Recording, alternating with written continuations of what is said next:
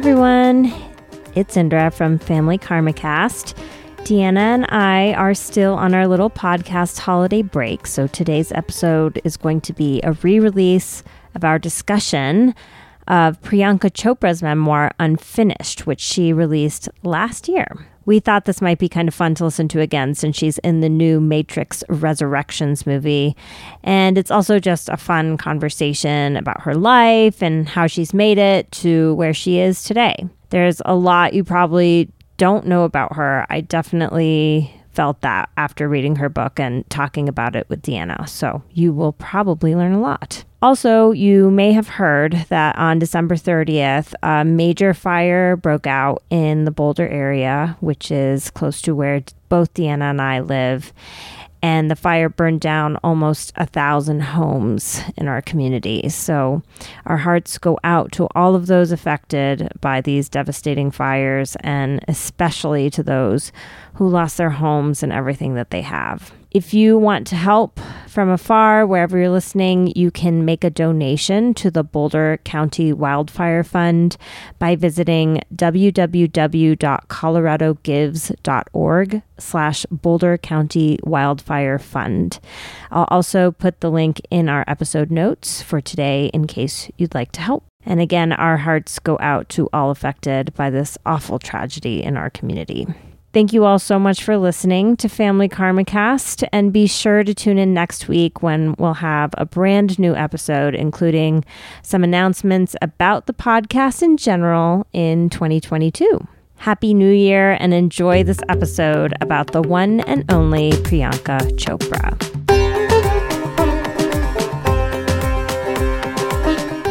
Okay, here we go, Priyanka. Chopra Jonas. Here we go. Here this, we go. This one's dedicated to Priyanka. Do you think she would have added the Jonas if she was like with an unknown, like a Smith? uh, that's an off. That's an off mic. I have a lot to say about that relationship off mic. Okay, well, I think we should talk about it on mic. I think we should be honest about our. Let's thoughts. start. Let's get there. Let's. Okay, is that your first question? So, well, okay. Well, let's tell everyone. Hello, Karma fam. Hi, what we're doing fam. today Mm. is we are discussing Priyanka Chopra's. 2021 memoir unfinished. I'm looking at it right now. It. I'm. Me too. I'm gonna actually. Daddy's Daddy's little girl. Daddy's yeah. So the to describe the cover, Okay. she's wearing a like blue, navy blue, black. Maybe it's black flowy top. She's resting her face on her hands and Her clearly on her wrist. Face. Yeah. Her gorgeous face is said is her tattoo daddy's little girl. Which we learn about in I, her father passed away at a relatively young age and it really affected her. Well, she was in her 20s, which is young. she was in her probably late 20s. Yeah. She remember she talked about the award show that she was at, and she brought her father Yeah. on stage, and then he passed away a couple months. Yep. It was like 2013, I think. So, yeah, she's like 35, 36 now. So f- I think if you planned on reading it, I feel like you should pause this, and it's a quick read. It is. It is. It's a you can. It's just like you know. I th- she's 38 years old. okay. And and Nick Jonas is 10 years younger than 10 her. years younger. So I want to preface and say I knew nothing about Priyanka before this. Nothing. Me, ne- Nothing. honestly, I'm realizing I truly did not either. Like I couldn't even name. I still can't really name one, one- Bollywood movie. one movie she's in. One one American the White movie. Tiger is the only one I can Oh, that's name. right. Which I have yes, yet to it's see. It's really good. It's really I had no idea she was Miss Universe. Okay, so I did know that once upon a time, but I had forgotten it and kind of like relearned that. So should we should we walk through? I'm to look at the pictures in the in the book cuz I think they kind of narrate her life a little. So I think the interesting thing about me, Mm-hmm. for me, is that like both of her parents were doctors. Like entrepreneurial doctors kind of. Like they Right. That's actually a really good point. they like started a hos they started several like medical centers and hospitals Right. and so like they kind of had like the business mind in a and the and the altruistic mind in addition to being doctors well, especially you can see that because it looked like toward the end her parents set up a plastic surgery clinic. oh they did Well, right? It was like for like Uh, maybe i missed that but yeah that would make s- Does yeah, that make yeah. sense? Like, and that is either. I mean, I know of plastic surgeons that have gone bankrupt, but I mean that's all cash in a, in the states at yeah least. and i'm sure it's the same in india i mean it's elective Right. surgery.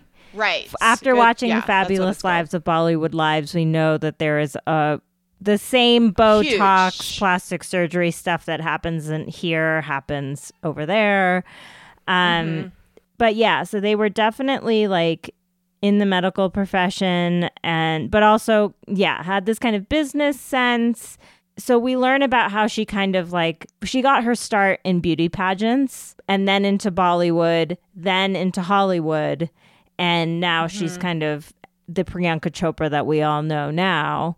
But she kind of tells her story and the and in her younger ear years, which I thought was really interesting and explains a lot about like why she has sort of like a not totally Indian accent, not totally American mm-hmm. accent, like something in between. I realize I've never heard her speak. Oh, you what?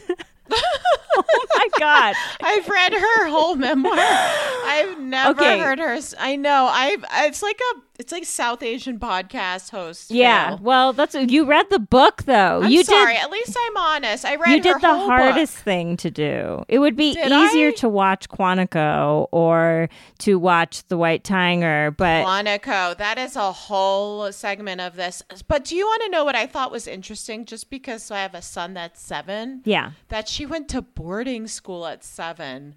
That chapter was so hard to read as a parent. I mean, but so she moved around a lot as a younger person. And so this Right. boarding school kind of afforded her some stability in some ways. So Mm-hmm. that was kind of interesting, I thought. But at a certain point, she also goes to live in America with her Mausi, Mm-hmm. with her with her aunt. And um, she lives in America for three years. And so she has, and she lives in all parts of America. She lives in the Midwest. Right. It's not the sexy. It's like she moves to New York City for like six months. She lives in like the Midwest, then she's in Jackson Heights for a little while, then she's back in the Midwest.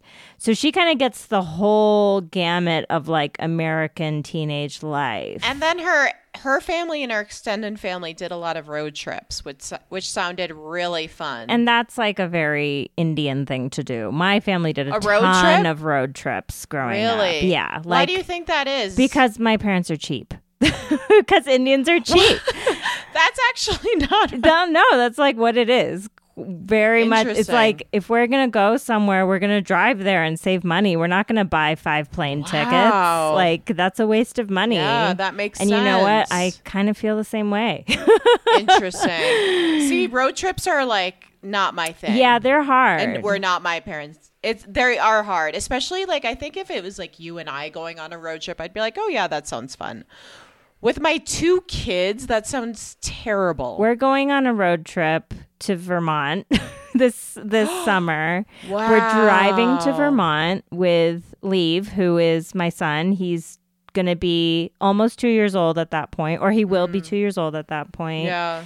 And I'm nervous about it. But what we've Yeah, decided to do is be flexible in that Mm. like it's a 30-hour drive. Jesus. But we're not going to like say that we're definitely going to do this many hours in one day. We're going to give ourselves as much time as we need and and just you. like Hotwire hotels on the way Yeah. because, you know, we're going to be vaccinated by then. It's going to be great. Um but yeah, so, so road trips are like in my blood, like because I've done them so much. Uh, I think it's an Indian thing. Like I do think that many Indian families go on road trips all over the country. I remember so being a kid, I remember my dad planned one for the whole family. I must have been like Mm-hmm. eight. We went to California, we stopped in Las Vegas, and I remember my dad saying, I'll never do this with you kids. Yeah, because you guys made it. and that was the end. Like the most road tripping we've done is like to the yeah, yeah.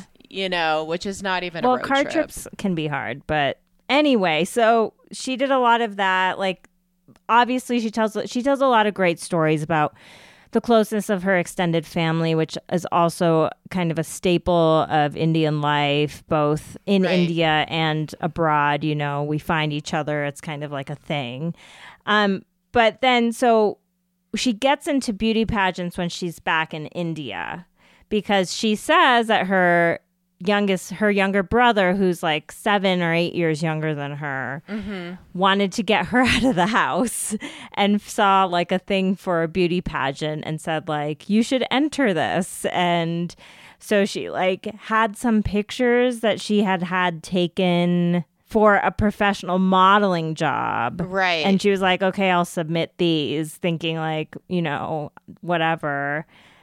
I, I there's a twinge in the background where I'm like, is this really what happened, or did you really just enter the beauty contest? It's really tough to hear someone like you hear this with models or Yeah. whatever, where it's like, I was just discovered and then yeah, it all happened, you know? And obviously, she talks about her mom working with her on interview mm-hmm, questions and mm-hmm. how dedicated she was to the process yeah, of trying to win the Miss Universe uh, crown and title, but it's tough. It's tough. Like, oh, I'm so gorgeous. This was just this just yeah, happened. you yeah. know? I think that was that tough for you to it was like I do think that I don't know. I've never done beauty pageants, but right.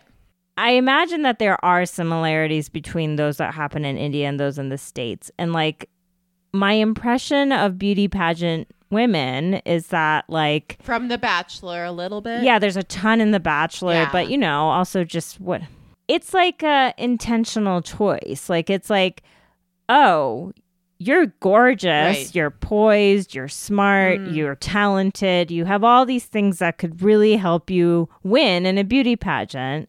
And I think Priyanka obviously is gorgeous Right. obviously is like she had a penchant for the arts from a young age she could sing and you know dance and do all these things and like she was well educated. she was well educated well spoken like she clearly is one of those people where if she walks into a room it's like everybody notices Right. her like that's what the impression you get from the story And she tells. I just want to say, um, maybe I'm jealous because that's never happened to me. well, yeah, I mean, there's an element of that, but it's also like she was definitely trying to downplay in the memoir, like that, like in some sense, this was a choice she made to enter this beauty pageant, knowing that she kind of had all the qualities that could get you Right. there. Now, the the part where she was like, you know, here I am seeing all these women who are like huge in the beauty pageant world, like models and things that I've known before, and who am I? Did you recognize any of those names when she was listing them? Um, Lara Dutta sounds familiar to me, but and she's kind of just like I'm never gonna get anywhere within this. Like of the 40 contestants, Yeah, and that was that was the humbling. and that part I of- believe that for sure. You know, it's like I'm I got in great, but like let's see what happens. And at the same time, she was studying in earnest to continue her degree, whatever that was. I can't Mm-hmm. even remember, but that she was going to continue to do that because she knew it wasn't a guarantee. right, and she she was scared to take the the next level of test that she had to take for school because she was afraid she was going to fail him because she came from the states where education Is not as good. And this is a truth. Like, I remember this. Yeah, can we talk about education in India and what makes it so different? So I remember this from when I was a kid, when I would go to visit my cousins in India. That I would go to school with them because you know, like what else was I going to do? I wanted to hang Right. out with them during the day. And I loved school, actually. I thought it was fun. And so I got to kind of like see the rigor of the classes in India. Yeah. What did you notice? I mean, I don't remember specifics, but I do remember thinking like they're way ahead of where we are in math and English and every Yeah. subject in in India. There the expectations for the homework assignments and all those things were like way more rigorous. Like they were just further ahead. You know, and this is of course is at a certain class, which I get the impression that like the class that my family is in India and what my mom grew up in is similar to Priyanka. Right. So like this is of course like, you know, middle to upper middle class type of thing. I don't know what the education system is like for students younger than that. I don't even know if those schools I went to with my cousins were private or not. Like I don't know I don't know what the structure was with that. But I think the thing that I think is interesting when I was reading this book, and I'll bring it up with Tiffany Moon, mm-hmm. From Um, Real Housewives of Dallas. Real Housewives of Dallas, and I think the way I grew up and the way I'm parenting my kids is because like like school was so important to, to my dad. Like I had to get the best grades. Like there was no there was so much pressure. Yeah. And I have to admit that that pressure made me get the best grades. Yeah. Yeah. But it, it stresses you out a shitload. It is. Did you find that? And it's like what how I'm I don't know how to raise my I'm toying a lot with how to raise my children because I don't want to stress them out the way I was so stressed out like I couldn't sleep and stuff like that. That was part of my insomnia. I think that this whole narrative of like the tiger mom, which like is mm-hmm. automatically put on like East Asian cultures because the book was written, you know, that whole term is like an East Asian mother thing, but it also applies to hmm. South Asian moms stereotypically. And then also, you know, there are obviously parents in America who are white who also have high expectations for their kids.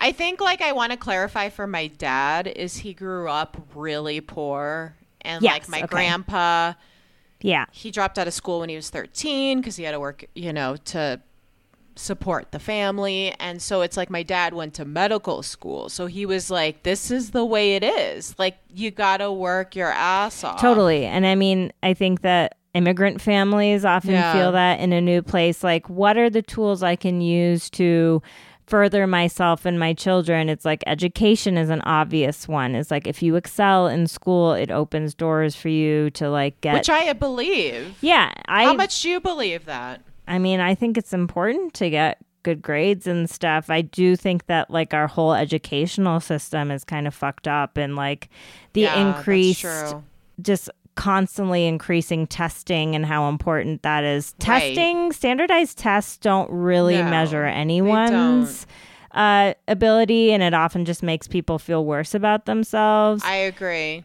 So, can we talk about the pressure that your parents put on you? Like, did they put pressure? growing up in an er- first generation Indian family, like there was a lot of pressure to get good grades and do well in school. But, you know, my parents also are very artistic. So they like understood that I was really into the arts and music and that that was happening simultaneously in addition to my education. And at certain points like for me personally that took precedence over getting an a plus in every single class Interesting. and like you know like i would get a b plus every once in a while or something Yeah. and they would be really disappointed in me and i kind of had and it was hard for me like to see their disappointment but i was also like i somehow saw at that time that i was like my grades are not everything. They do not define every part of me. And like, I will still be able to do all these things and whatever. And I was still able to like go to a college that like gave me a great education. And I've always been a believer in like the humanities and like how important it is. Right. And that's what your college really did. And that's really at but then can I ask so like how does your parents like state that like my dad used the fear of God of like like if you don't- literally God. well, no, it was more like if you don't get all A's, Mm-hmm. you're gonna be not be able to support yourself. You're going to be like on the street. on the streets. Yeah. Like, how did your parents? Did they talk about their upbringing? Did they talk about coming to the states and they did it for you? Like the, you know, in Tiffany Moon, she and I'm not saying you guys are similar at all. Yeah. But, you know, Tiffany Moon was like, my parents said Yes. they came here for me, and I have to live. I have to jump over this bar, and I will do it over and over again. Yeah, I think that I had a version of that, but it wasn't that extreme. I think so. Like, the thing about me is that, like, Mm. even though I wasn't getting like straight A's on every single report card or whatever, I was still doing really, really well. Can And- I ask how your brothers were doing? Would they mind if you talked about them? Well, they were all so my my oldest brother is like a fucking genius. So Right, he's like right. and he's done everything the way they wanted to him to, you know. Mm-hmm.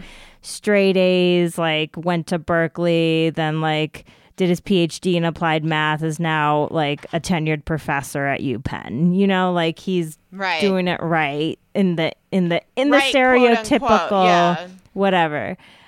My other brother, also very smart, did really well in school. He's an architect. And he had an artistic thing too, you know, but Mm-hmm, that translated the thing that my dad always said to me, he was like, he always used the word you need to have a profession. And I think what he meant by that was Yeah. you need to have a career that's viable that will allow you to like support yourself and your family.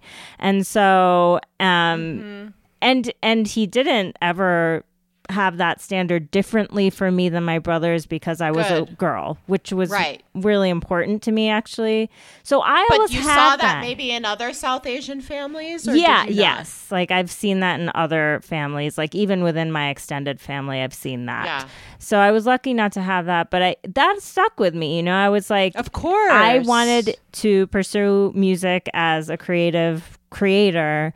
But I also, when I graduated from college, I was like, I'm going to get a day job because I need to be doing two things simultaneously Mm-hmm. to like make sure that I'm not just because I know that a career in the arts as a mu- performing musician is not a guaranteed thing at all.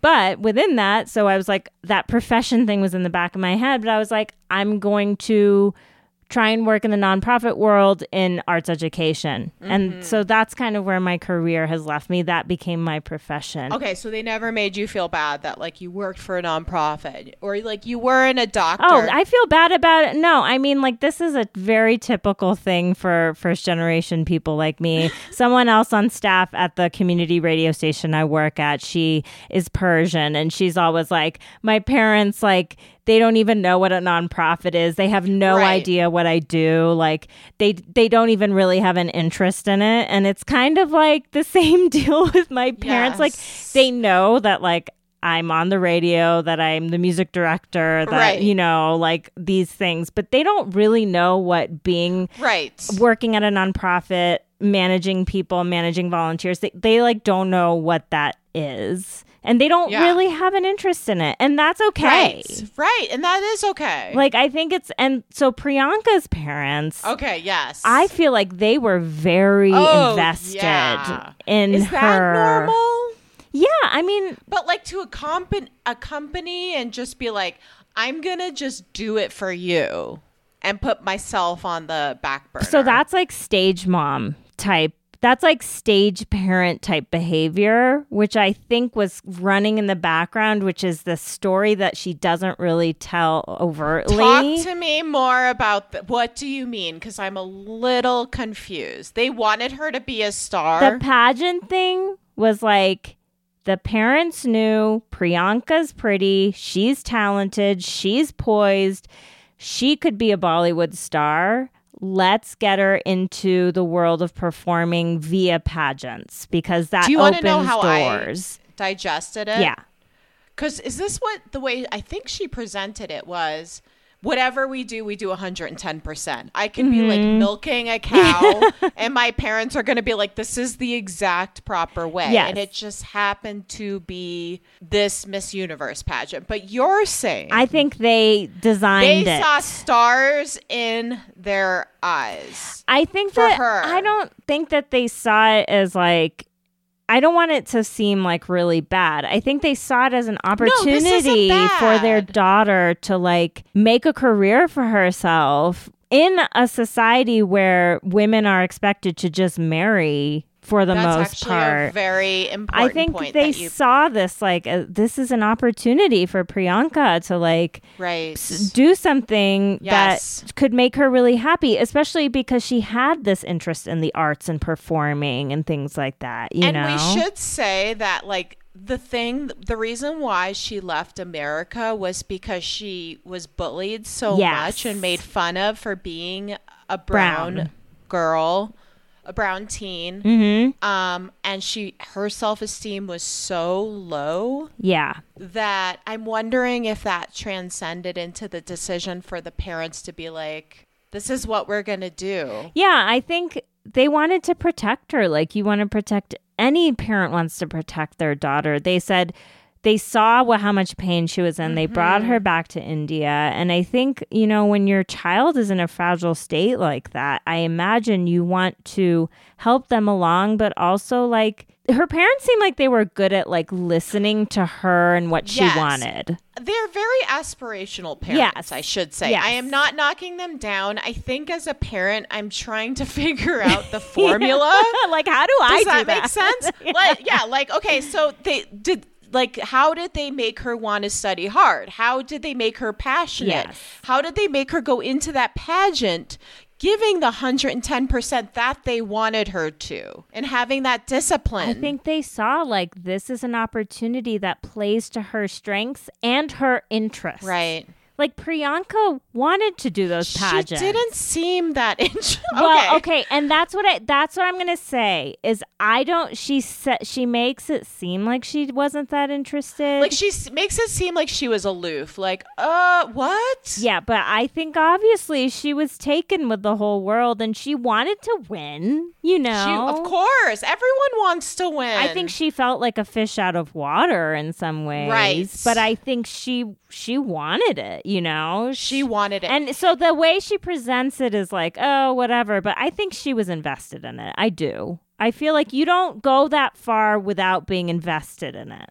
And I, I appreciated like it just keeps on touching she keeps on touching upon how well spoken she is Mm-hmm. and like her confidence in herself like i wish i could be like i did that because i'm so like i'm so well spoken like Yeah. that is and i'm not trying to knock it i'm more like how do you get that confidence I know. And so she talks about like one thing I did really appreciate was like so she wins it's not Miss Universe. She got Miss India World. No, she was Miss India World and then she won Miss World. Right. And then she went, and that was, it was in 2000 when all three people that represented India in their individual pageants that they were going off in. Yeah. They all Miss won. Universe, Miss World, and Miss like South Asian, yeah, Southeast Pacific. Yeah, something like that. So what was cool, I liked the story where she was like, I didn't love the bathing suit part of it. I felt Mm-hmm. That was- objectified. yes. I felt uncomfortable. And so she wore at the Miss World competition a full piece with a sarong totally covered up, like as much as she could cover up in a bathing suit. And she was like, This is what I feel comfortable doing, and this is what I'm doing. And she won the pageant. So I thought that was cool. Like, I just like that she sort of was like, I don't feel comfortable doing the bathing suit portion at this time. Like, in like basically in a two piece bathing suit. I think and it's really interesting because um, I I recognize my own because I was obsessed with watching pageants growing up. Like Oh, when were? oh my Oh, god, in like the eighties and like the early nineties. If like Miss not I w- didn't watch it obviously in the two thousands because I was just a little older. If I saw someone in a one piece and then in my head, just because I'm was grown up in this anti-feminist, you mm-hmm. know, whatever, just anti-female, but if you're female, you have to be super sexy. If I saw someone in a one piece, I would be like in my head like they're never to win. And totally. And she she probably saw that too and was like, This is a risk, but I'm doing it. Right. And she still like I think that just speaks to how that it factor that she has mm-hmm. clearly that allows her to kind of transcend the rules in some ways to get what she wants. And so she won and this kind of launched her career, I think. Mm-hmm. Becoming Miss World was like automatically you're thrown in front of all these important Was she Miss World or. Miss Universe? I get confused. She was, let's see here. Which is the one? Miss okay. World. Miss World. Okay, I keep So on saying apologies. I keep on saying Miss Universe. Year 2000, she was crowned Miss World, which means that she immediately is going on all these press tours. She's kind of like She's getting in beauty scripts pageants. offered to her and So, movies. so then Bollywood starts, and the scripts start coming to her. She starts like the Bollywood circuit, and without getting into all the details of that, like basically she in the course of a few years becomes a major bollywood star like she's doing four movies a year blockbusters like really hitting it big with all the big stars in bollywood I think that was what was interesting is she said that their workday was. Is it true that's five and a half to six days a week? I think that's true for any actor who's on a set. But she said in India. Is that just Bollywood or because remember that part? She goes, people were surprised because when she was doing Quanticum or is it called- Quantico, yeah. She was doing Quantico and then flying back to do the Bollywood movies, and she was working all the time. And she said, "No, but in India, we do five and a half to six day work weeks." Oh, uh, I don't know about that, but I believe it. There are definitely workaholics out there for sure. So I could see that being true, but I th- I thought she was just saying that that in comparison to just her, an actor Hollywood. Um, but I don't know. I can't and- remember and the I, details. I really appreciated the Bollywood stuff because a lot of Mm-hmm. like titles kind of flew past me, and I was like, kind of like making mental notes, like, oh, I want to see that one, especially the one where that she won the award for, but I forget the name of that. yeah. And but I thought it was interesting just because. So what tickled my fancy is the uh, Bollywood Wives show that we Yes. covered. Is you know everyone's hinting of these really dark sides of Bollywood, and like Yes. I need a tell-all book. you know what I mean? Well, okay, so here's the juicy part of all of this. Okay, so first of all, she talks about the nepotism that goes Right. on in Bollywood. And and it's in it is a feat for someone who is not one of the Khans, who is not a Kapoor, who is not in these big Bollywood families to get these huge roles. Mm-hmm. Like that was actually a really big deal that she was able to do that. She talks a lot about how she would be put on a cast for a set and then she'd show up the first day and the lead actor would be like actually I want my girlfriend to play your lead so you're out of the movie. That is like that happened to her at least twice I Right. think, which is crazy. But then okay, but she still transcends to become like one of the hottest Bollywood actresses out there.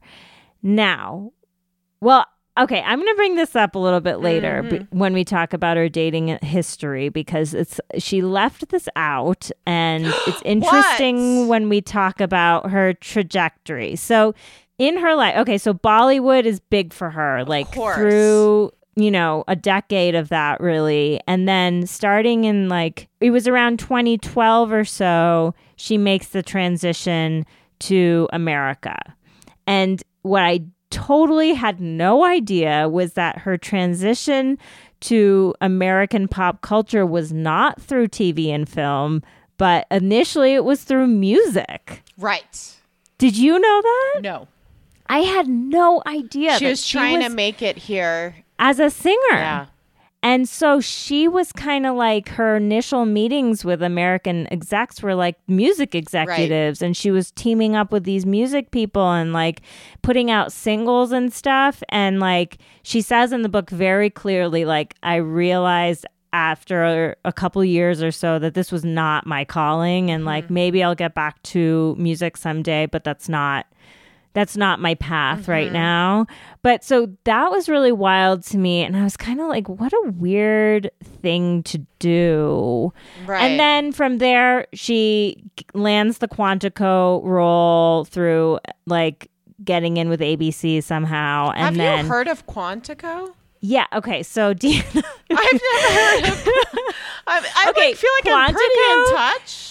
Quantico is a show. Is I think it's on, on? ABC. No, it ended like a couple years ago, but this was a big deal. Maybe I was aware of it because, and she says this several times, it was a big deal of the like network TV shows that came out at that time. They all had white leads except for Scandal with Kerry Washington. And then um, Quantico, which had Priyanka as the lead, the first South Asian born person to have a lead on a network drama. Wow. I think Mindy Kaling was before that with but she's Indian American. Right. So um so this is kind of a big deal that someone and this is so crazy. It's like I'm Indian. I go to India like with my family to visit and stuff. I didn't know who Priyanka was until she was on Quantico because it was now in America. So the fact that she kind of made the transition from Bollywood to Hollywood and she's like the first kind of like Right. Indian born woman to do that. It was a big deal I think to see like this South Asian woman being the lead on a network It's show huge. It's like a big network show.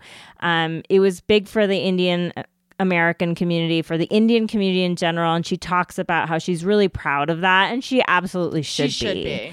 But it also so she she joins Quantico and and now she's the Priyanka Chopra we all know. She's super famous in America. She's like probably one of the most famous South Asian 100%. women known in Hollywood. So it's kind of like, okay, so she made the transition through music and stuff, but it's like, why did she make the transition from being one of the biggest Bollywood stars Mm-hmm. to starting from square one in America? And she doesn't talk about that, She doesn't. That's actually. but, But it is. I have oh. to. Uh, no, you say what you want to say, and then I'll get into it. I was just gonna like from what because you know I was just like used to be.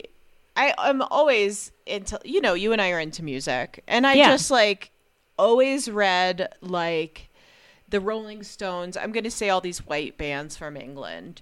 yeah, and they would always just be like we we're huge here but we really want to be big in the states because that is Yeah. like because this is like all eyes i'm not sure anymore but all eyes used to be on us right Yes, and I think that definitely in the pop world, the like top 40 music world, like you know me, I'm all about the underground and I, i, think like top like 42 y- you know, the top 40 world though, yes, is like America is kind of the gold sta- standard for that, for that type of commercial success. So she I mean, she came to the music industry in America with top 40 in mind cuz she's why- coming from but why Bollywood. would she want when she has everything there is it just a new challenge Well, so that's what I'm gonna say, and I before I say that is like it does make sense that she would get in with music because Bollywood movies that she were was in, she's they they have like they all have like hit singles from them. Like Bollywood movies are not just stories; they have dance. that may which i didn't really connect about that before this book yeah, so music and dance is in almost every Bollywood movie. There's more of just like straight up dramas now, but like, yeah, dance numbers, musical numbers is a big thing. So she's like bringing that to America. So she would in the part of the book where she talks about Nick Jonas, she says very distinctly, she mentions some past relationships and she says, out of respect for them and our mm. relationships and whatever, I'm not gonna get into that. Like it's it's not relevant anymore, really, because Well, I'm in this who? marriage. But I'm like, yeah. google thank google. you, Google. who'd she date so okay. This is so wild. Okay, so Should I guess? Especially- let's do a guessing no. game. Deanna, your mind is going to be blown. need to I, have been this, waiting I to tell you this. Can I guess? Give well, me okay. hints. uh, let me. So there's been several men. The first few were Bollywood actors Okay. who um, I don't actually know them, um, but in her younger years, like let's we're starting in 2000, really. Like she was dating probably people she was on set with. I don't know how long those relationships were, but there were like I think three Bollywood actors that she was linked up with. Then there was someone who I want you to guess. I love this And- game. Okay. And then, but then her most recent relationship be- before Nick Jonas, I think, was with Tom Hiddleston. okay, I could see that. Before or after Taylor? Taylor. Taylor Swift? Uh, oh, shit. Wait, didn't they date? I think you're right. I'm doing the I forgot about Remember? that. She broke up with him in 2016, from what I have. That must have been okay. So they were, to, yep, they were together. I think in 2017. So it was one of Taylor and Tom. Taylor, Yeah, Taylor and Tom. TT. Okay, so Priyanka was pre Taylor. So so and I think they were in a fairly serious relationship. And before that, she was also been linked to Gerard Butler, but I think that was maybe a short-lived thing and he's gross. Um He gross. okay. I actually know someone who slept with him. ooh, you do? Like Yeah, I'll tell personally? you off air. Yeah. Okay, well, that's fun. Okay, so um in between the Bollywood men and Tom Hiddleston slash Gerard Butler, and maybe there was one more, I don't know. She is rumored to have had an affair with a very prominent Bollywood actor. Oh, I won't know this. Oh, yes, you will. Who? Think to your fabulous lives knowledge. Chunky.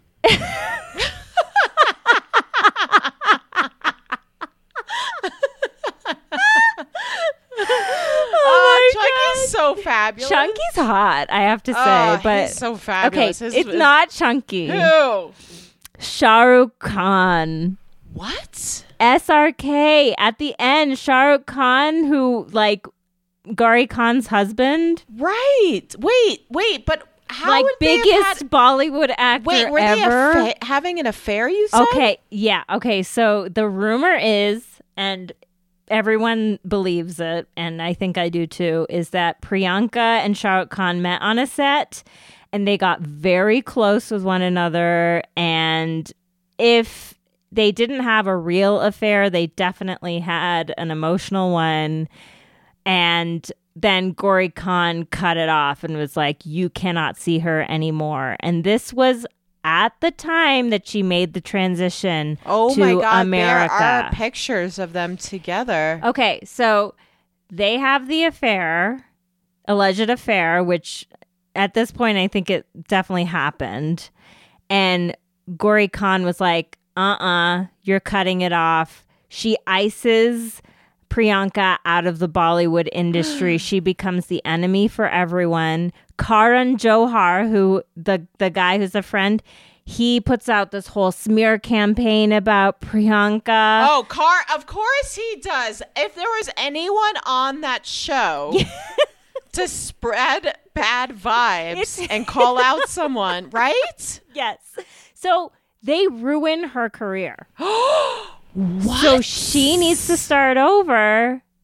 And it's the exact timing that she makes the transition to trying to become a pop star in America. And I'm telling you, that's how she made it here. That is that was the impetus for her to leave Bollywood was to because of this affair that she had that got her shunned out of the Bollywood industry and so she had to make the, a transition. And so the way she addressed it to in the book, which she does, She is what doesn't. you said prior. Which is what? When she's like, I had a bunch of relationships. It's not fair to mention their names. No, and so like there's if you Google the Shah Rukh Khan Priyanka Chopra affair, there's all the stuff that comes up. The most telling thing is that um she in an interview she was wearing a jacket and she says this is my airport jacket i wear it all the time it belonged to an ex-boyfriend why would you say that? there is a picture of Shah Rukh Khan wearing that jacket from like several years earlier. Why would you say that? That is like because she's bitter.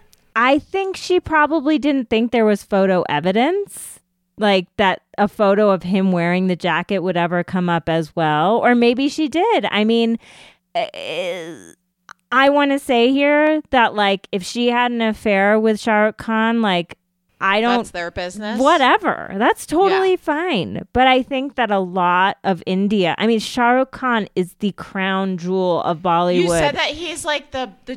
Did you say George Clooney? Yes. He's like He- the George yes. Clooney, If right? not like even more than that. Right. Like he's like Obama. she like and yeah, George she like fucked with Obama and Michelle in India. That type Oh, of thing, you know, yes. like so she got like destroyed, and I'm kind of like, you know what? How about Shah Rukh Khan? He had an affair. Like, let's really what? point. Why does his image get protected? Why does she get shunned out of Bollywood? Anyway, so she doesn't really talk about that in it, but that is reading between the lines. because she's really recording. She's recording in an, in America and London. That's where she's recording her album when she was working on it. Yeah, and and like what a weird transition to make after being such a huge actress in Bollywood. It's because she had no options after she was shunned by all these people. So what that like doesn't isn't that so interesting especially That after is- watching the fabulous lives of Bollywood That's so sad. It's really sad. It makes me really feel for her like because of course like having an affair is not a good look on anyone, but it's like she's getting the the brunt of everything. Like Shah Rukh Khan. and we don't know if there are promises No, we don't know. on his end. Yeah, we don't know anything, right? All I know is that he, he is extremely charismatic. She's obviously very charismatic. They obviously, if they had a relationship, I'm sure it was just like fireworks all day, you know? Like, I'm sure their energies were just like, when we say fireworks, we mean sex. yeah. like all day. oh, that kind of bums me out. Why does it bum you out? Because it's something like like memoirs kind of bum me out because I know it's just like what they want you to know and I'm always Yeah. like hoping for more. Mhm. That doesn't bum me out so much as like yeah, like what you're saying is like that's why her career ended. Yeah, and but but she's turned it into this kind of amazing story where now she's like even more famous than she was before because all of So- America knows her now too. Is she doing Bollywood movies still? So then she talks about how she started her mother started a production company, a film production company recently called like Purple Pebble That's Pictures or something. That's right. and so she's doing stuff through that some and she's doing is that why that is doing such small projects and not the big Bollywood? It's smaller projects. She's not doing like the big Bollywood films anymore, but she doesn't need to. Like Right. she has she is the brand now. So like she is doing more like art films, things about specific places in India. She's done White Tiger, The White Tiger, which if you haven't seen it, it's on Netflix. Um it really is an excellent film. I I'm gonna watch it because I I need to just stomach it. But I've started watching The Watchmen, and so I'm like, if I could stomach The Watchmen, I could stomach this. Yeah, it's hard. Like, it's a very tragic story in many ways. But what I really loved about it was what an honest depiction it was of Indian life, not just for the super elite, but for this man who is of the poorest ranks, a driver. Like, very interesting to see the class relations and how it all manifests. And, and you know, I, I give her a lot of respect for recognizing what an important story it was and wanting to be a part of it and making sure it got onto the world stage. So, um, yeah, I mean, I think she's a very complicated person. Like, I had the same feeling reading the memoir that it's like memoirs in general are kind of Yeah. like fluff pieces. It's like are. I want to this is what I want you to see about me and this is a story I want you to believe, Right. but it's like you have to remember that she's obviously leaving out these huge aspects of her life and career that tell the other side of the story. And it's always the so like there I read a lot of memoirs. Right now I'm reading Bobby Brown's memoir, which is really Mm-hmm, interesting. But like I always think like what you said, it's like everyone's the hero. Like I'll never Yeah. forget like I read Keith Richards and his his hero status was I did a lot of drugs, but it never affected my work ethic or playing in the Rolling Stones. yeah, And it's like, like, uh, what? Wait, what? Like that Yeah, is it's like- wild. And and you know what? Most people are going to read that and be like, totally. And in, and in his reality, that is true. So that's an interesting thing too is like it gives you a perspective into how this person sees themselves. Yeah. Because the story they want you to believe is the story they believe about themselves. They tell themselves, and this is this is going back to the Harry and Meghan Mhm. thing that we talked about and what I was trying to explain. Like on our Patreon on our episode, which Patreon you episode, should sign up for. Family Go Karma ahead. Cast. But it's important, I think, for me to realize, just especially with what I'm doing and and just like reading these memoirs and trying in pop culture, Mm-hmm. is like no one sees themselves as the racist villain. No. No one's ever gonna, or no one's gonna see uh, a monarchy that they have worshipped and been a part of, or like you know, given tax money to. Not nobody, but a lot of people won't see them as racist villains. No, that it's very hard to like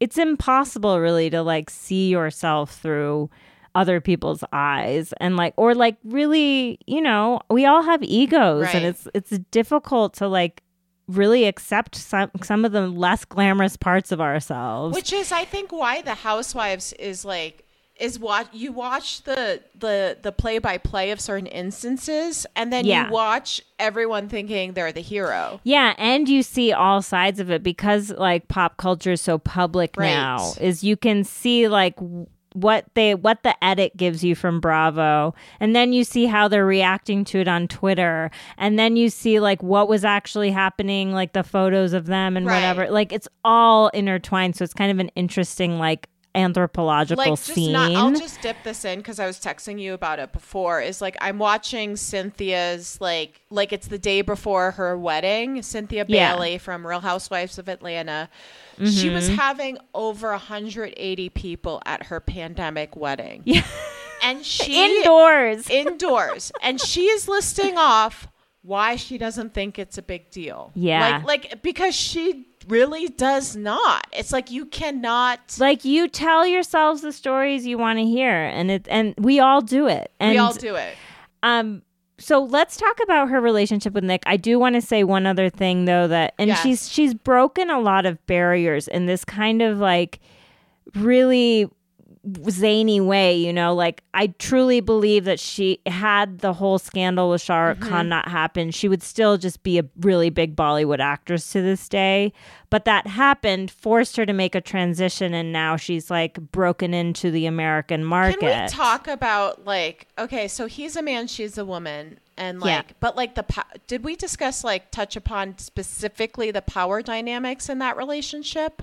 I know we talked about the after effect, but going into it, the different power dynamics. Well, absolutely. He's a he's a fucking giant in Bollywood, Right. and she's big on her own, but she's a woman. she's a woman. He's a man. He's getting the bigger paychecks. He's he's controlling the the, industry. industry He's part of the Khan dynasty. right. And she says in interviews also, she said, There's an ex that I have who I really look up to, and everyone thinks it's Shah Rukh Khan.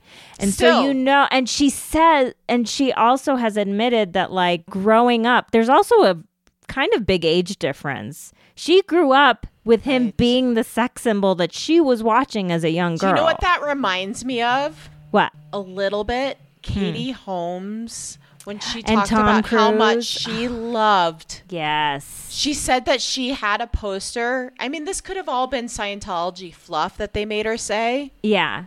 but It's she said when they were engaged, Yeah. she had a poster of Tom Cruise Yeah. on her wall and she wanted to marry him. that's like that's like if I married Ben Affleck. But Ben Affleck's not part of like this crazy cult or like huge Hollywood No, system. no, no, no. I'm saying it's like the same, like my teenage girl crush turning into a reality of someone who's actually, actually, he's if only you like weren't 10. married, you would do it. Yeah, I mean, I would 100% of course, marry you him. would be grabbing Dunkin' Donuts. I just want to, yeah, okay. So, I mean, he's also only 10 years older than me. Like, There you go. It's well, I'm going to Google Shah Rukh Khan's age, actually. I think Shah Rukh Khan is very handsome. He's very handsome. And he's, he's so also charming. 55 years old and she's 37, 38. So he's So that's like 18. an eight, 17, 18 year difference, which is significant, yeah. especially when you're having an affair, which is already like she is, she's coming up in the industry still. He's the big guns. Would you consider that having an affair with your boss? there were probably dynamics where that was happening. I think they met as co stars, but it's like, How many movies do you think they did they just do one movie? Do we know how many movies that they did together? I don't know, but it was at least one, maybe a couple. but then you do the press tour and that's when things get Yeah. I don't know if it's the same as there as Hollywood. No, it was like you- absolutely they were they became confidants. And he says like we became very close, like we were great friends. But uh, clearly something else was going on and then Gauri Khan cut it off. She was like no more and they have not been seen together since. And I think it's like also like we can't you know, you know what I believe that love is different, you know, for different people. Yeah. And so, so we don't want to even believe that it was like I love you, you love me and this is outside. Maybe it was just like this is our business plan. This is getting in the way of Yeah. our business. Yeah. You know what I mean? Like like our business making money and Yeah. your image like this needs to stop. You can have affair with other women. Like we don't know Oh, I could 100% see Gauri Khan doing that, being like, "You're ruining that." Speaking you're of like, our image. like the J Lo A Rod I mean, business going down. Patreon. We'll have to wait because it could think different things could play out until we record our Patreon on Friday. But Yeah. TK, TK. That's journalism. Speak for to come. Totally. Okay, but what I was saying before that was that um Priyanka broke a lot of barriers Mm-hmm. because of her switch from being a huge Bollywood star to making it in Hollywood. Do we? that No one else has done that. No one else has done that. And it's sort of like this very unique situation that got her there. Mm-hmm. And um I I thought it was really cool. They she has several like photos in the in the book of her life which are really interesting to look at. And one one of the, them is that she's been on the cover of Vogue India several times, but then she made it onto American Vogue in January 2019. She's the first Indian woman to appear solo That's on the wild. cover That's in wild. 126 years of the publication being in in existence. I'm looking at the pictures too, Isn't that wild? and that is a gorgeous picture. She's gorgeous. I mean, it's just like I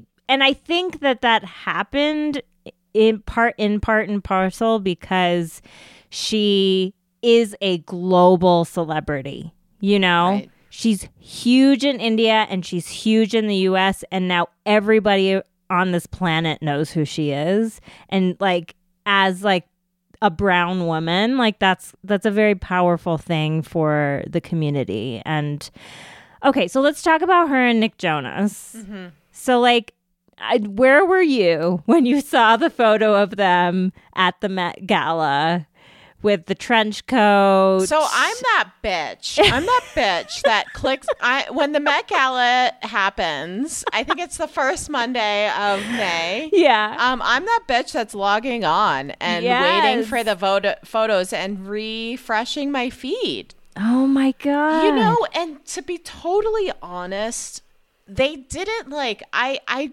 I like looking back at the pictures, I was like, "Oh yeah, like they were there," but I don't remember like being focused on what they were wearing. Therefore, they weren't in my radar. Well, so this is the crazy thing is like what I didn't realize about the trajectory of their re- relationship was that when all the news broke that oh my god Priyanka Chopra and Nick Jonas are dating, mm-hmm. the pictures that surfaced were of them from this Met Gala appearance in 2018 where Ralph Lauren had designed for her and Nick and decided said, "Hey, you guys enter together."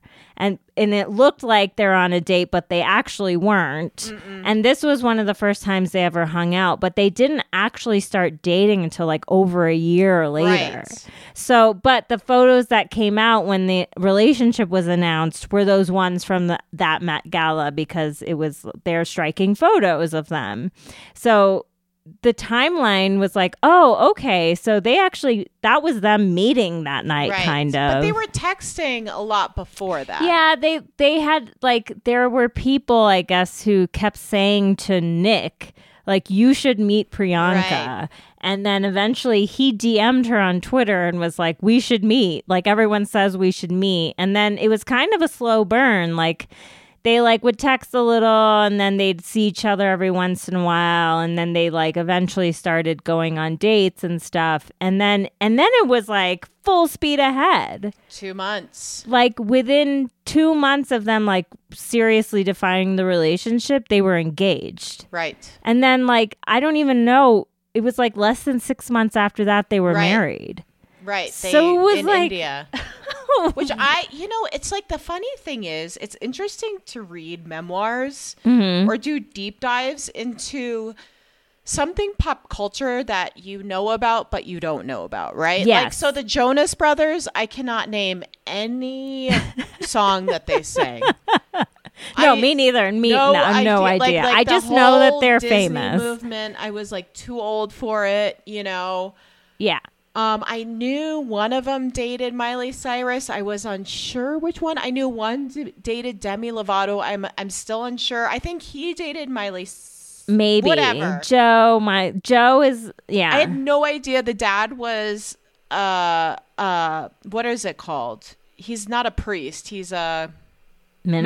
minister? Yeah i didn't know that either no idea. Didn't know. I knew that they were from New Jersey because I was born in New Jersey. But like it was like, oh okay. yeah And here they are Like, I think, okay, this is what I was going to say at the beginning. I Mm-hmm. think this was a smart, of course, she's in love, we want to say. I think this was a really smart career move. I 100% agree. And I think they both know that. Do you think they, this is why they did it? Okay, so one moment that stood out to me in their courtship, which she brings attention to, which I think is kind of telling of like, we're in love, but also this is business, is like, um, she was with him partying on a boat one day and they were like all hanging out and whatever and she had like a big meeting she had to go Right. to and everyone was trying to get Nick to convince her to stay and miss the meeting and whatever but this was like a big meeting and and you know they kept like kind of teasing him like Nick just ask her to stay ask her to stay and he like pulls her aside and he's like Priyanka I want you to stay, but I'm not going to ask you to stay because I'm not going to ask you to put our relationship before your career. Like, I know that meeting is important to you. So I want you to go to that meeting. Like, we'll all have dinner and then just come back afterwards. Mm-hmm. And like, she kind of pointed that out as like, this was when I knew he was the person for me. Like, she's very career and business minded, like, and he is too, I think. And I Oh, think yeah. they really vibe on that level that it's like i'm gonna we like have this electric romance but also like i'm gonna take care of you and your career and you're gonna ta- take care of me and my career like i think that is a very important part of their relationship mm-hmm. why do you think it's a smart like thing Because it's like she was, did a lot of work to break into the, um, like American music, Hollywood, Mhm. whatever system. And like the Jonas Brothers are the Jonas Brothers, right? they're huge They're huge. They're especially amongst like a demographic that's Yeah. younger than you and I. Like they and they've consistently kept people looking at them. Whether Yes. it's you and these two schmucks talking to you right now, like that are way like can't name one song. no will, because like they were like a little irre- irrelevant for a little while and they've made a comeback Well, I remember being at a bar. Uh-huh. Or where was I? And it was like someone showed me a picture of like, because it was like I'm so much older than Nick or whatever. And it's like, Mm-hmm. okay, he's just like this little boy that plays drums in that band, you know, and he's on the Disney Channel or whatever. Yeah. And then I remember like someone showed me a picture of him like with his shirt off, and I'm not attracted to him, but I was like, okay, he's like grown up now, you know, and yeah, that's just he's like a man. He's like, oh, right. He's not a boy. He's a man now. And like, gay, straight, like, eyes have been on him as. Yes. I think he's the one Jonas. He's the most attractive. As an adult. yeah. See, I think the one with that one, uh, they're they're not for me. None of them are for me. Joe Jonas maybe is your favorite. That's the one, not the oldest. That's the middle. He's with Sophie Turner. Okay. Yeah, they're just not. All of them are not my thing. But like, I still see them as little. They're just one of those things that I can't see them as like little boys. Yeah, yeah, yeah, Do you have yeah. people like that in pop culture where you're well, just like, I mean, yeah, because that's kind of who they are. I can see Nick kind of more in an older vein, but he's still young. I mean, this is a crazy thing about their relationship too, is the age difference. he seems very mature, but yeah, He do- he does, but he is still 28. They got together when he was 25 24. or he- 24. Like, yeah, 24. Like, oh my god, you know, an, an, another interesting thing that she does. So she at the end of the book, she kind of talks about how like I'm unfinished. Like she uses this metaphor of like my house is unfinished. There are these rooms that I want to fill still, and these are my things. And she doesn't say anything about kids, or did I miss it? no, and I think that's important. I think like, why should we be talking about that with her? Like, why? You know? Well, well, she does say like in the part before she meets Nick that she had this kind of like she wants someone who's ready to have kids. But then she drops it later. She doesn't say it again. I I wonder if she wanted to have a child with um, what's his name? Tom Hiddleston. Well, any of her probably. Probably. I mean, I don't know, but it's just interesting to me that I've always thought like I remember seeing headlines after they got married that it was like babies are coming soon and then I haven't heard anything recently. But is it our business? It's not, but in a memoir, you expect that someone who wants to start a family is going to talk about to? it. Well, that's what I'm saying is maybe she doesn't because she doesn't say anything, or maybe she doesn't want to say it and then not actually follow through. And it could easily be one of those things where it's just like she produces a baby bump that's like six months along on Instagram one day. Like we have no fucking But clue. Or she I'm- might be going through like well, I'm just thinking about this is where a 10 year age difference is not a huge deal, particularly, but when we're looking at biological clocks Hmm. and general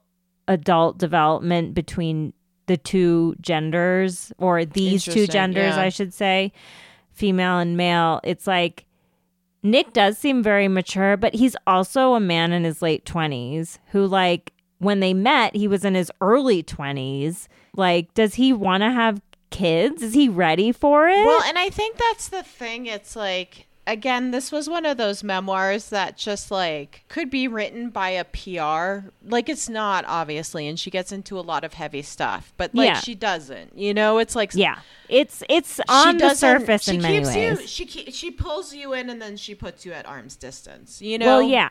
And and that's okay, you know. I'm sure she'll write another memoir. Yeah. And maybe in Unfinished, 20 baby. 30 years like she'll be more ready to kind of open up about something she doesn't want to talk about now and like who knows. Um it like memoirs are truly like they are PR. They're pieces of like this is good PR that I can put into the world that will make me look better. There's some really good ones, but this was th- this was good, but it was just it was in depth. Obviously, I learned a lot, but it was like she does keep the reader at an, a little a distance. And it's like writing a memoir in your late 30s is an interesting move too, right, you know.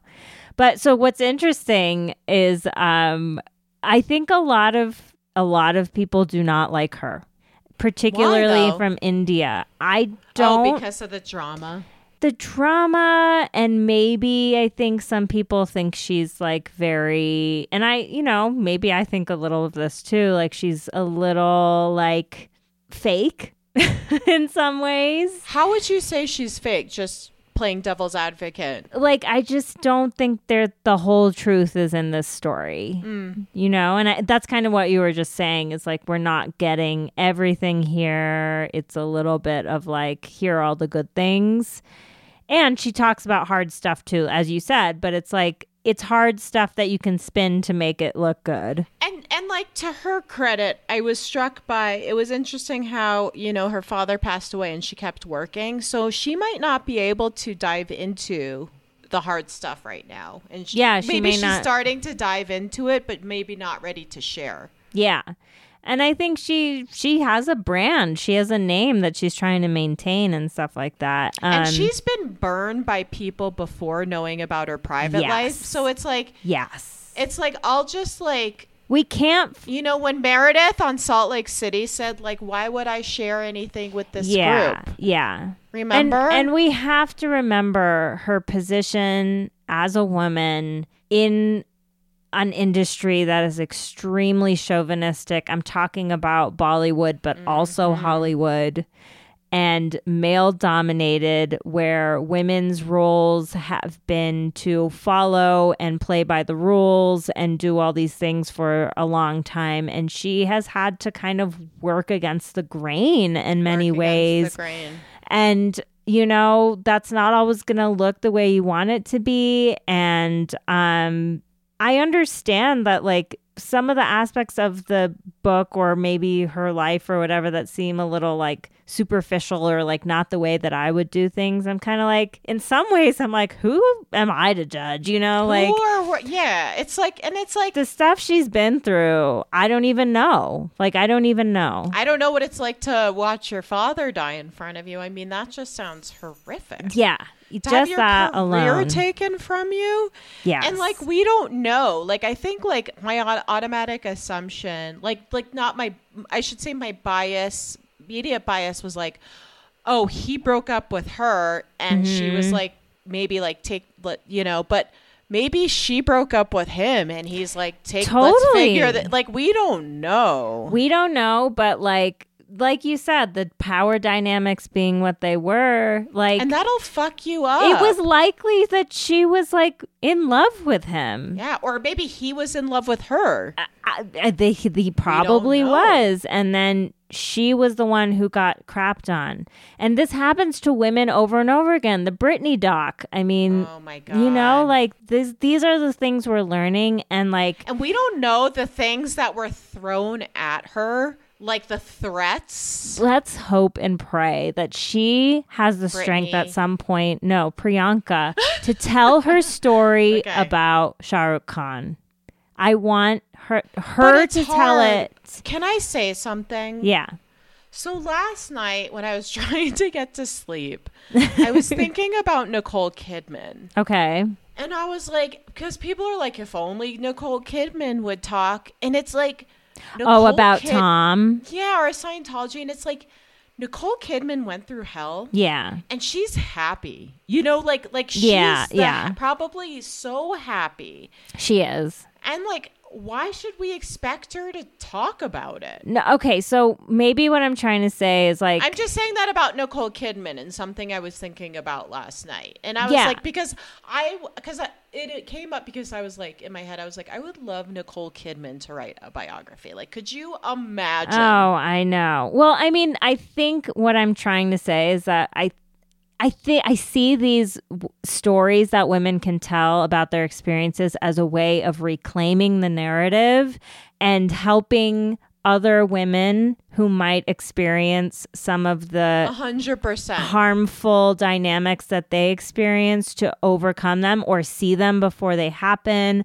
or whatever you know like i think it's in the name of empowerment and using like a platform to help people now that being said if priyanka doesn't want to talk about it 100% no one needs to make her talk about And it And we don't know. I mean, like, you know, another thing is NDAs are thrown around yeah mhm, mhm. left and right. We're seeing it with Madison and A Oh, Rod, shit, like yeah. in places that we don't even think of an NDA is gonna Gauri was probably like, "Look, bitch, you're gonna sign this, Yeah. and you're gonna go and away. you're gonna leave. Like your career is over. yeah, or just like you're gonna sign this, and we won't like like I'm not saying they would. I mean, she probably if she was fucking around with someone so beloved in Bollywood, Yeah.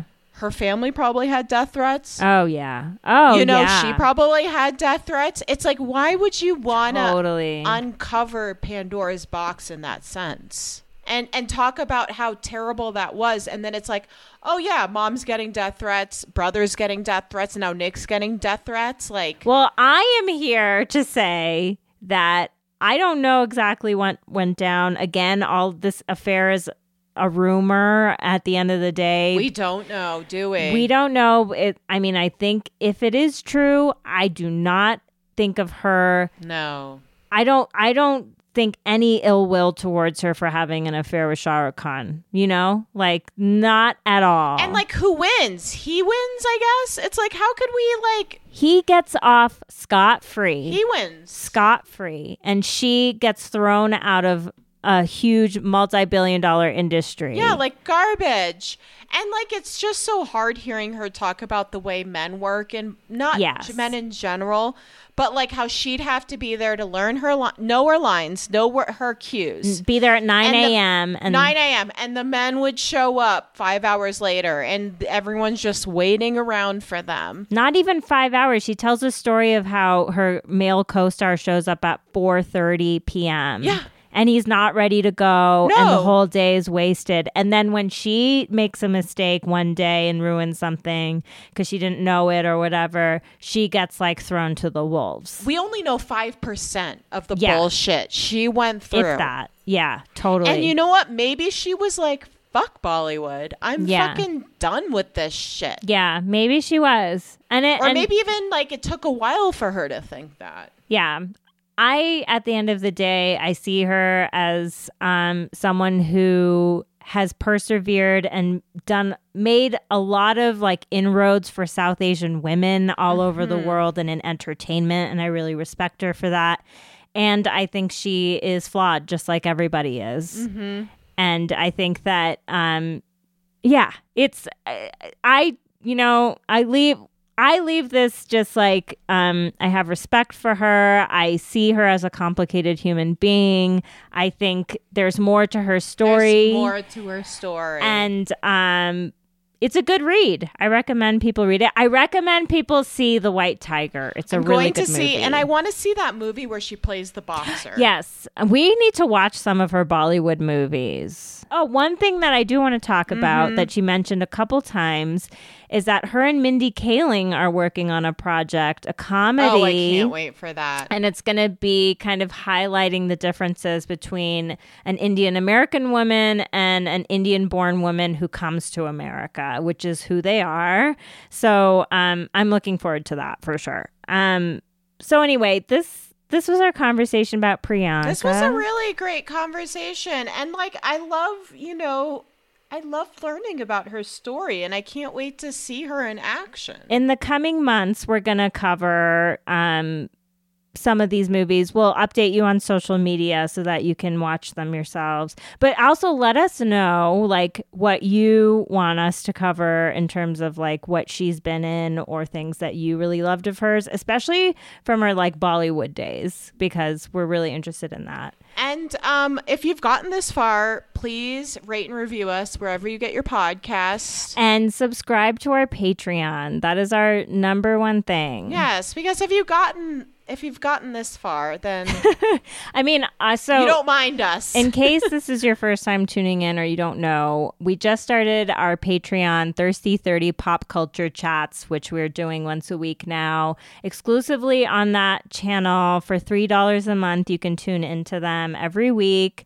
And um, we really appreciate the support. And I was a little confused because I actually hadn't used Patreon before. But what happens is when you sign up for it, you get a a link to a like special podcast feed link that you click on and then it automatically adds that feed into whatever podcast app you're using on your phone or whatever. So it's really easy and then it becomes like a new podcast that you get the episodes every week that we upload. So we really hope that you'll subscribe. Um we have a couple people already. We want a couple more. We really appreciate the support. Um and yeah, I think that's it for this week. Are we ready? Namaste bitches. Namaste, bitches.